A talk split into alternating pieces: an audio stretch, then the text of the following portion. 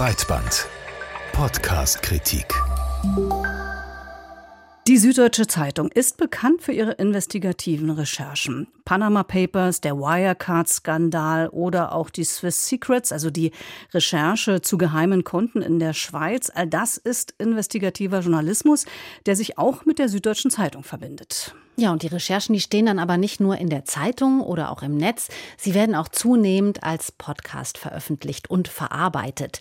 Zu Swiss Secrets gab es zum Beispiel eine vierteilige Podcast-Serie, in der wurde auch angekündigt, dass in Zukunft mehr Recherchen in diesem Feed veröffentlicht werden sollen. Und das ist nun geschehen. Es gibt eine zweite Serie mit dem Titel The Great Firewall, wie China das Internet verändert. Und Karina Schröder hat sich das für uns angehört. So viel vorab.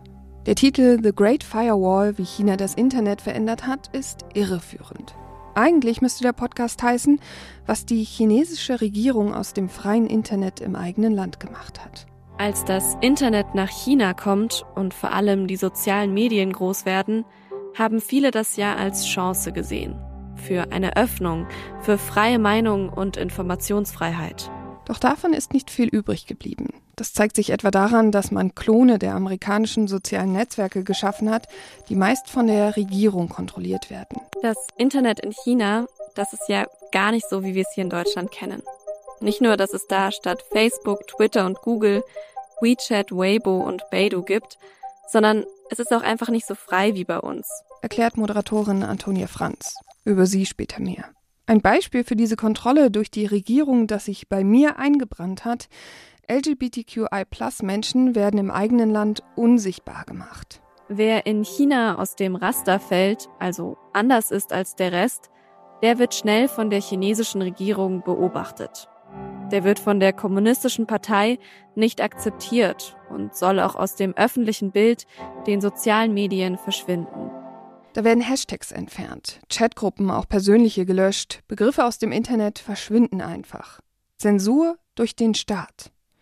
Wie genau das technisch umgesetzt wird, dazu wird gerade so das Minimum erklärt. Schade. Dabei halt in meinem Hinterkopf immer, was sind die Mythen, die gerne über China und die Überwachung erzählt werden? Was die Realität?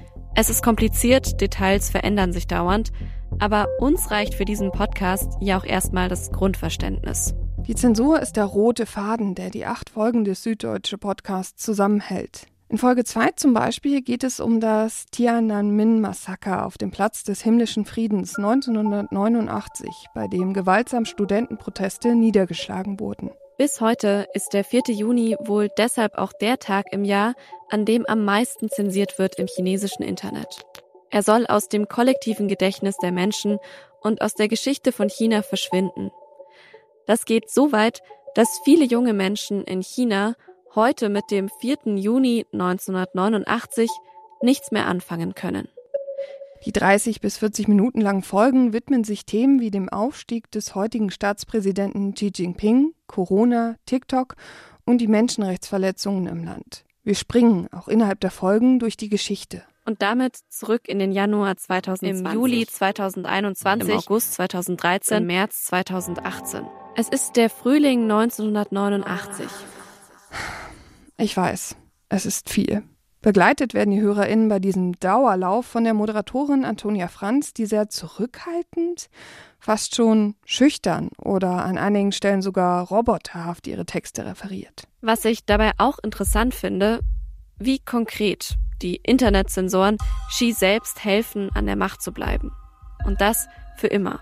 Ergänzt werden die vorgetragenen Fakten in jeder Folge durch Anmerkungen der SZ-China-Korrespondentin Lea Sahai. Sie ist zum Beispiel damals auf eigene Faust nach Wuhan gefahren, als die ersten Corona-Fälle bekannt wurden. Ich hatte natürlich einen sehr verärgerten Freund, der das gar nicht lustig fand, dass ich da mal fröhlich nach Wuhan gefahren bin, was ich mir bis heute auch noch anhören muss. Immer wenn ich ihn kritisiere, sagt er, aber wenigstens bin ich nicht mit dem ersten Zug nach Wuhan gefahren.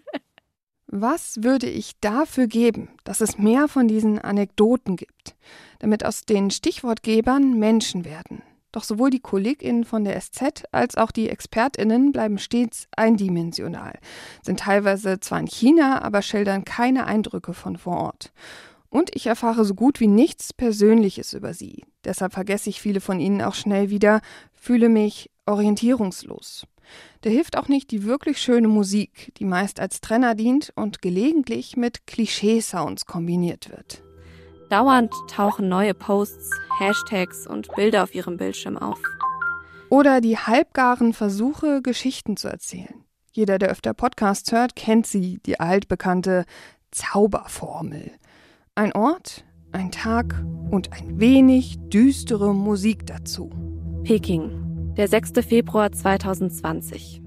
Die Straßen sind gespenstisch leer. Auch wenn dieser Podcast ein wirklich beeindruckendes Recherchedossier zu China von der Süddeutschen Zeitung ist, fürs Hören ist er nicht gemacht. Es sind einfach zu viele Informationen in zu wenig Zeit, die weder abwechslungsreich noch erzählerisch vorgetragen werden. Ich muss öfters zurückspulen, um alles zu verstehen. Und man bekommt zwar einen tollen Einblick in die Funktionsweise der Politik in China, aber das Internet selbst kommt einfach viel zu kurz.